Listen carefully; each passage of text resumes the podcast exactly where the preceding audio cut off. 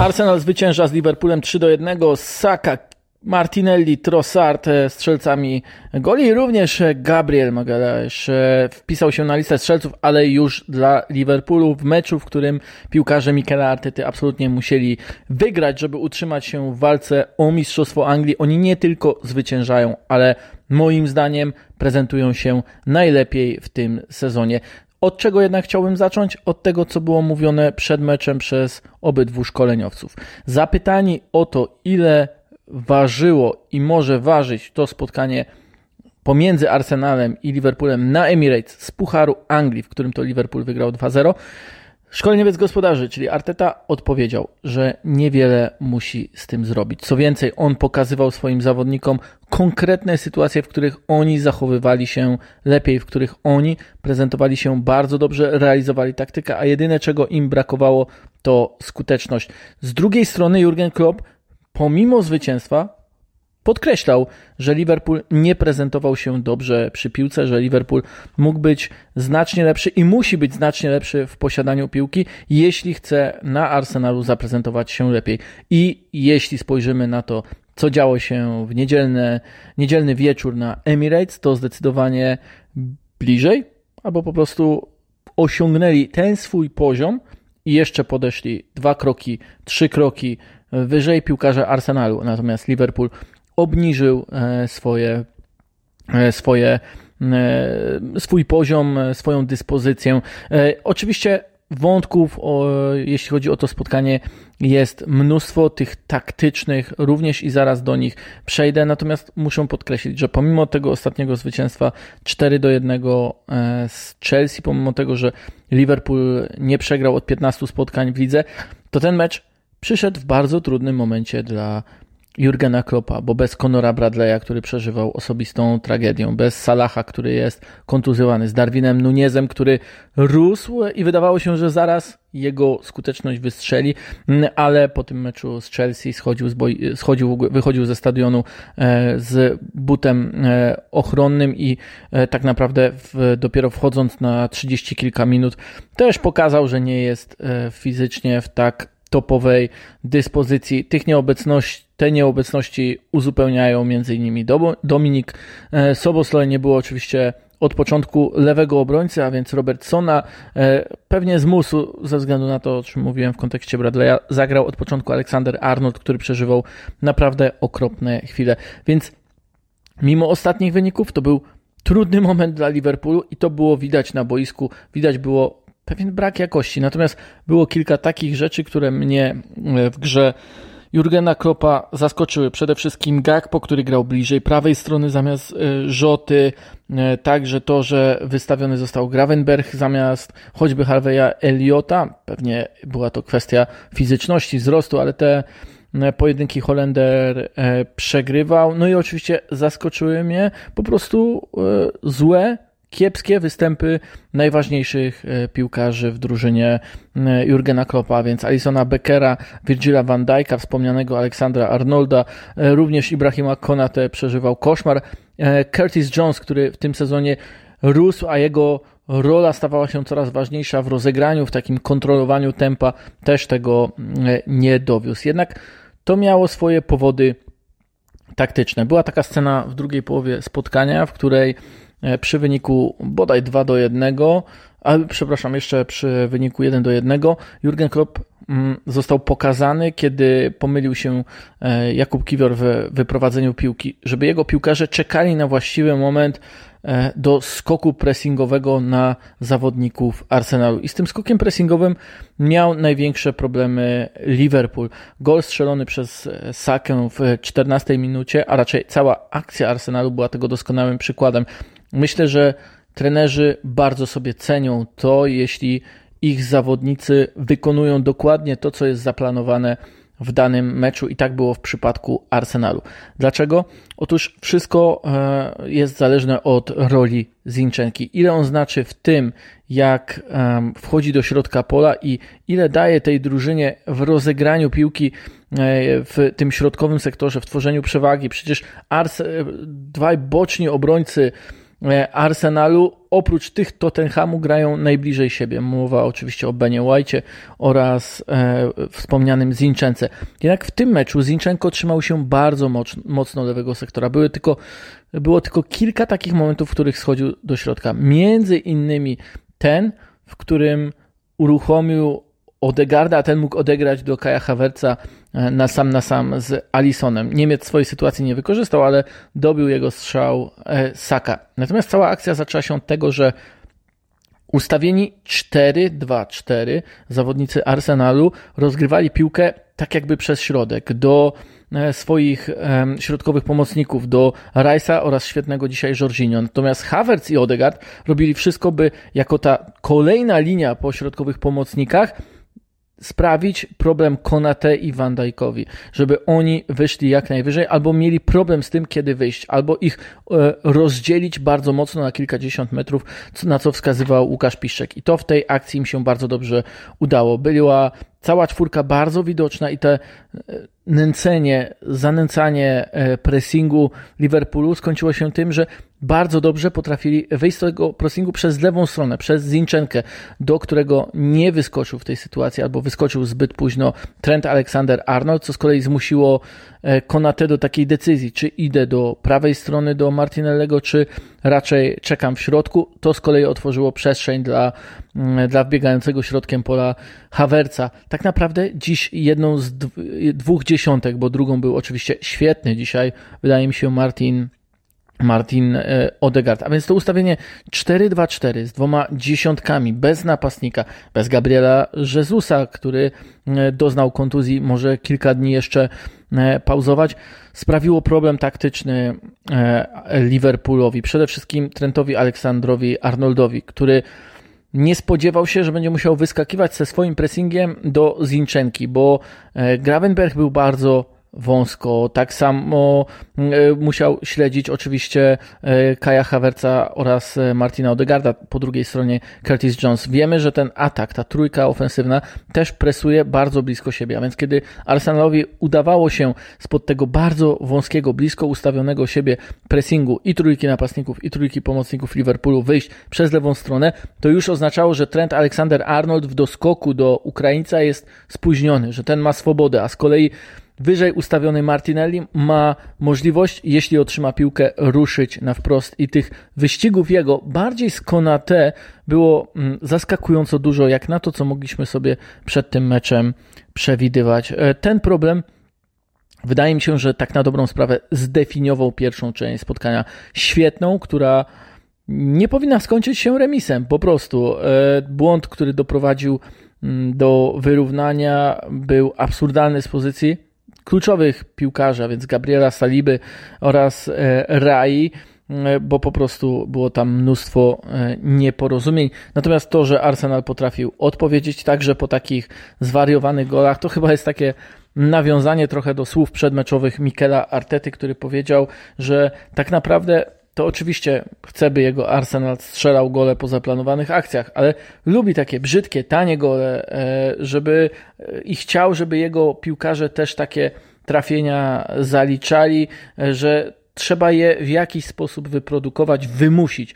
Pewnie wymusić, tak jak Martinelli, trafienie na 2 do 1, czyli biegnąc za, wydaje się, że sytuacją beznadziejną, gdzieś tam lekko popychając Van Dijk'a, który niemal wpadł na E, Alisona, a z kolei Brazylijczyk pomylił się przy wybiciu.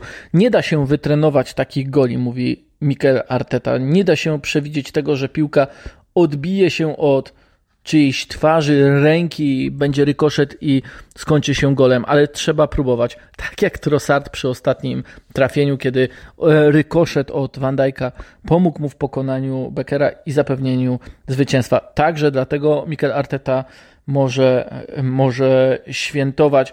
O tym, że Arsenal ma problem ze zdobywaniem tych łatwych goli, świadczy statystyka goli zdobytych z pola bramkowego. W tym sezonie to 43 strzały z piątki, tylko 10 trafień z XG na poziomie 13,5. Liverpool był e, pod tym względem znacznie, e, znacznie, no może znacznie nie, ale skuteczniejszy i po prostu lepszy. Natomiast w poprzednim sezonie e, Arsenal osiągnął 25 goli z 66 strzałów i jego wynik goli zdobytych był bardzo podobny do tego goli oczekiwanych.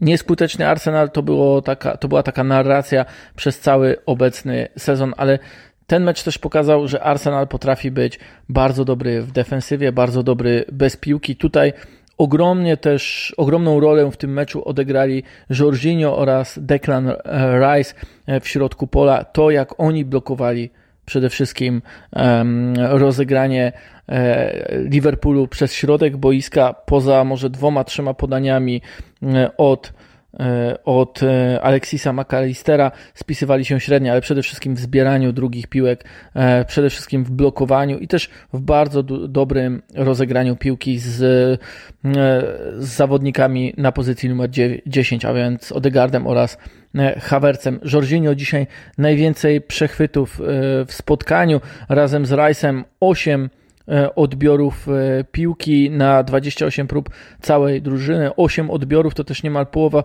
wszystkich odbiorów, które zaliczali, zaliczyli e, piłkarze, piłkarze Liverpoolu. I cóż jeszcze można dodać? Na tej podstawie Arsenal potrafił zbudować sobie zwycięstwo, albo przede wszystkim kontrolę. To jest też fajne, bo Arteta powiedział po meczu, że nie lubi słowa kontrola on woli słowa, słowo takie jak dominacja. I wydaje mi się, że Arsenal w tym meczu po prostu zdominował e, Liverpool, zwłaszcza w tej pierwszej połowie. Oczywiście ona zakończyła się remisem, drugą Arsenal wygrał, jeszcze do, za chwilę do tego nawiążę, ale dla mnie Arsenal w tym sezonie E, różniło to od wersji z poprzedniego, jak oni zaczynali mecze. Już nie tak mocno, nie tak zdecydowanie, nie takim pressingiem, e, nie tak zdecydowanie atakując. Nawet przypomnijmy sobie mecz z Liverpoolem na Emirates z poprzedniego sezonu. Tam wówczas też Arsenal zaczynał od bardzo mocnych uderzeń, ciosów e, i, i akcji kończonych bramką. Natomiast w tym meczu było bardzo podobnie. Jeszcze przed trafieniem trafieniem e, oczywiście Saki, to również Saka miał szansę po kontrze Martinellego, e, że jeszcze był po prostu taki intensywny ten mecz, ale tę intensywność narzucał Arsenal Mikela Artety. I przypomniała mi się jedna rozmowa z podcastu, którego słuchałem, już nie pamiętam którego, przed tym meczem, e, w którym jeden z dziennikarzy podkreślał, że Arsenal musi ruszyć na Liverpool w pierwszych połowach. Otóż Liverpool w tym sezonie, e, zwłaszcza na wyjazdach, jest zespołem drugich połów. Przed meczem z Arsenalem wygrał 16 z 22 drugich połów e, w Premier League, a bilans wyjazdowy Liverpoolu e, w drugich połowach wynosił 15 goli strzelonych i tylko 4 stracone. Arsenal to odmienił, ale także dlatego, jak grał e, przez pierwszą połowę. I chyba najważniejszy był też komunikat ze strony Artety w przerwie, żeby niewiele się zmieniało w tym, co prezentował Arsenal, żeby grali tak dalej, żeby nie wytrąciła ich z równowagi, mm, e, z, z równowagi ta stracona bramka, żeby nie de, nie deprecjonowali sami siebie ze względu na jeden konkretny, konkretny błąd. To, co było dla mnie ciekawe w tej drugiej połowie, to fakt, że Arsenal oddał piłkę swoim e, rywalom. Mecz się skończył z 57-58% posiadaniem e, Liverpoolu, ale to było tak sterylne posiadanie, jakiego dawno w wykonaniu ekipy Jurgena Kloppa nie widziałem. To było tak sterylne posiadanie, że nie można, było nie można sobie przypomnieć jakiejkolwiek sytuacji stworzonej przez Liverpool e, po przerwie. To była gra, powolna gra, naznaczona błędami, e, także jeśli chodzi o e, akcje indywidualne i gdyby nie jedna akcja chyba Darwina Nuneza, w której minął Jakuba Kiwiora, to wówczas to wówczas nie miałbym wątpliwości, że po prostu całkowicie odcięli Liverpool. A Jurgen Klopp po tym meczu powiedział, że e, o statystykach można wiele mówić, ale jedna zawsze powie prawdę, a więc e, ta strzałów celnych. W niej Arsenal wygrał 7 do 1.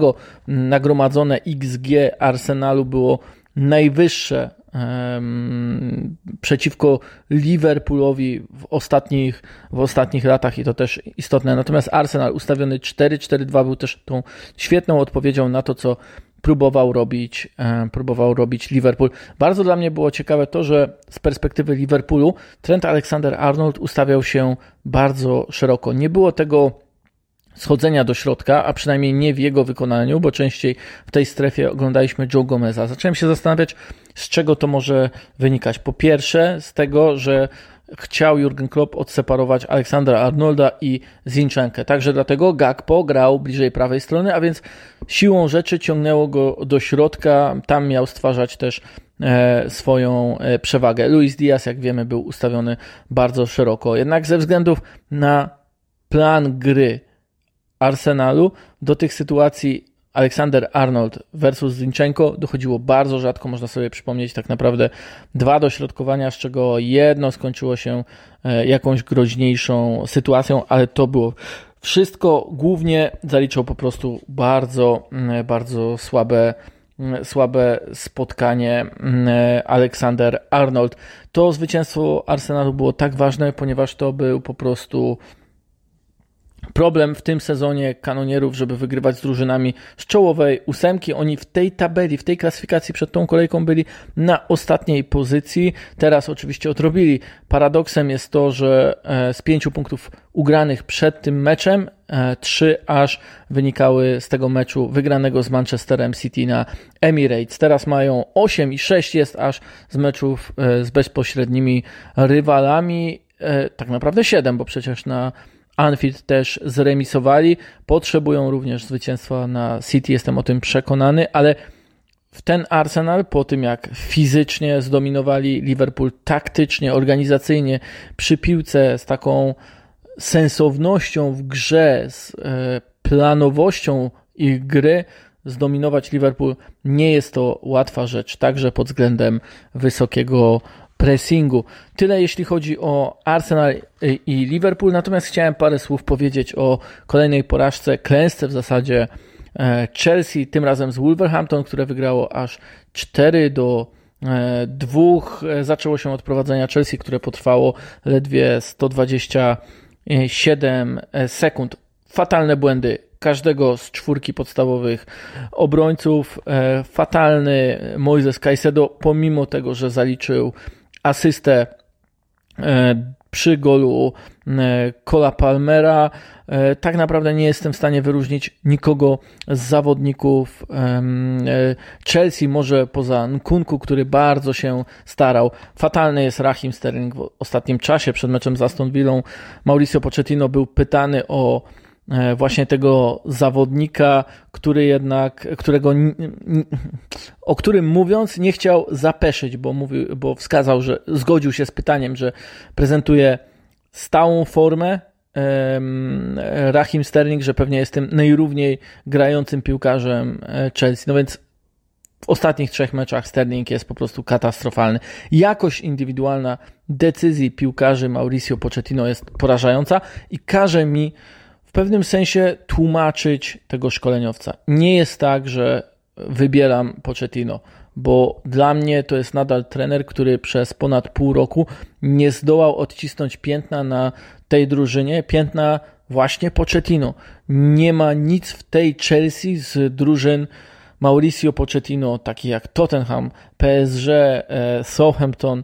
E, nie będę mówił teraz o Espanyolu e, nie ma w tych drużynach, oczywiście możemy tutaj porównywać, że posiadają piłkę na podobnym poziomie, że Chelsea też jest groźna e, w pressingu, że ten pressing ją wyróżnia, nawet jeśli po nim nie jest skuteczna, bo nie ma skutecznej dziewiątki.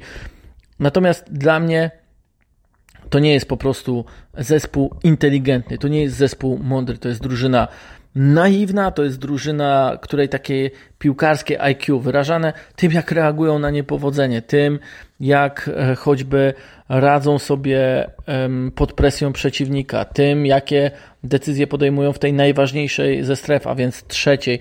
To nie jest zespół, którego mm, potencjał, piłkarski potencjał intelektualny jest na wysokim e, poziomie. W tym widzę ogromny problem. Oczywiście ci piłkarze, których sprowadzano do Chelsea, byli oceniani wysoko pod względem właśnie potencjału. O tym już wielokrotnie mówiono. E, natomiast oni na ten potencjał, który był tak wysoko oceniany, zapracowali głównie w środowiskach, których byli raz, że właściwie wykorzystywani, w które się wgrywali w znacznie dłuższym czasie, w których byli liderami, w których e, potrafili, które też wykorzystywały ich najmocniejsze strony i przykrywały te słabsze. I oni też ten potencjał wykorzystywali. Tutaj nie ma co ukrywać, poza nielicznymi wyjątkami w bardzo krótkich stosunkowo okresach. Problem polega na tym, że drużyna złożona z tego typu piłkarzy, albo w większości z tego typu piłkarzy, musi złapać ten sam moment, w którym wszystkie pucle są ułożone właściwie, żeby każdy z zawodników grał na swoje najmocniejsze strony, żeby każdy z zawodników e, mógł liczyć na kolegów, którzy właściwie reagują i którzy potrafią wykorzystywać e, ich mocniejsze strony, ale też przykrywać te słabsze. Według mnie w Chelsea tego nie ma. Nie ma tej chemii pomiędzy piłkarzami, nawet jeśli drużyna jest w stanie przeprowadzić taką akcję jak ta na 1 do 0 w meczu z Wolverhampton. I oczywiście każdy z tych piłkarzy ma określoną jakość, wartość. E, możemy mówić o mocnych stronach Fernandeza, Caicedo, Gallaghera, Kunku, Sterlinga, Palmera, czyli tej podstawowej, podstawowej szóstki drugiej i pierwszej linii, ale dla mnie oni nie grają pod siebie. Oni nie grają pod to, żeby, żeby wykorzystywać swoje mocne strony. Tam jest za dużo kombinowania, tam jest za dużo grania po prostu niemądrego. Podejmowania albo zbyt ambitnych, albo niepotrzebnych działań, albo takich, które nie są spójne. Raz jeszcze podkreślę, akcja na 1 do 0 jest przykrym wyjątkiem w sezonie, który tylko podkreśla, jak fatalna polityka transferowa, jak polityka transferowa oparta na przeczuciu, że wszystko się ułoży, bo takim talentem dysponują ci piłkarze, że potencjał w końcu zostanie zrealizowany i że trzeba tym piłkarzom konkretnego trenera, no, że po prostu czasem to odbiera słowa. To nie jest mądry zespół, e, to nie jest mądry klub, to nie jest projekt mądrze prowadzony, to jest e, drużyna, to jest klub w zasadzie, który dalej się rozbija. Efektem tego porażka z bardzo mądrze zarządzanym z za linii bocznej e, Garym e, Wolverhampton przez Garego, Garego O'Neilla. Wyrazem tego choćby wydaje mi się prosta, prosta statystyka. Otóż 20 z 26 podań Josesa on aż 18 zagrywał długich podań. Od tego się zaczynało. Chelsea jest mocna w pressingu, ma jedno z niższych PPDA. Co więcej, jest to drużyna, która e, w strefie trzeciej odbiera całkiem sporo piłek, natomiast Wolverhampton do tego nie dopuszczało. Jeśli trzeba było a w zasadzie trzeba było w każdej akcji, to Jose Sa e, w otwarciu gry wykonywał długie podania, a tam już trzeba było walczyć o górną piłkę, w czym akurat czy Gallagher, mm, czy Enzo Fernandez, czy Caicedo, czy nawet skrzydłowi, boczni obrońcy po prostu nie są mocni. Zagrała mm, drużyna Wilków na słabe strony swoich rywali i tego mamy e, efekty. I po prostu możemy mówić o tym, że kolejny zespół w starciu e, z Chelsea Mauricio Pochettino był mądrzejszy. Nie wiem, jakie ma szanse Mauricio Pochettino na to, żeby pozostać w Chelsea. Dla mnie nie on jest problemem, ale na razie nie widzę, by miał rozwiązania na te kłopoty, które są podkreślane przez drużyny odpowiednio przygotowane i z odpowiednimi narzędziami, by zaszkodzić Chelsea. Co chyba najbardziej przerażające, to żeby pokonać Chelsea wcale nie trzeba mieć super skomplikowanego planu, a wszystko zaczyna się od bycia agresywnym, zdecydowanym i chętnym do podejmowania pojedynków także w powietrzu, a zniechęcenie tej drużyny do gry przychodzi stosunkowo łatwo, tak samo jak do wymuszania błędów. Tyle w tym odcinku o meczach e, Arsenalu z Liverpoolem oraz Chelsea z Wolverhampton. E, dzięki za odsłuchanie tego odcinka oraz zapraszam oczywiście do subskrypcji wszystkich moich kanałów e, na Facebooku, Twitterze, na każdej z platform e, platform podcastowych. A także zapraszam Was oczywiście na platformę Viaplay. Przy, widzimy się i słyszymy przy kolejnych meczach Premier League oraz europejskich pucharach, które już niedługo wracają. Dzięki i do usłyszenia.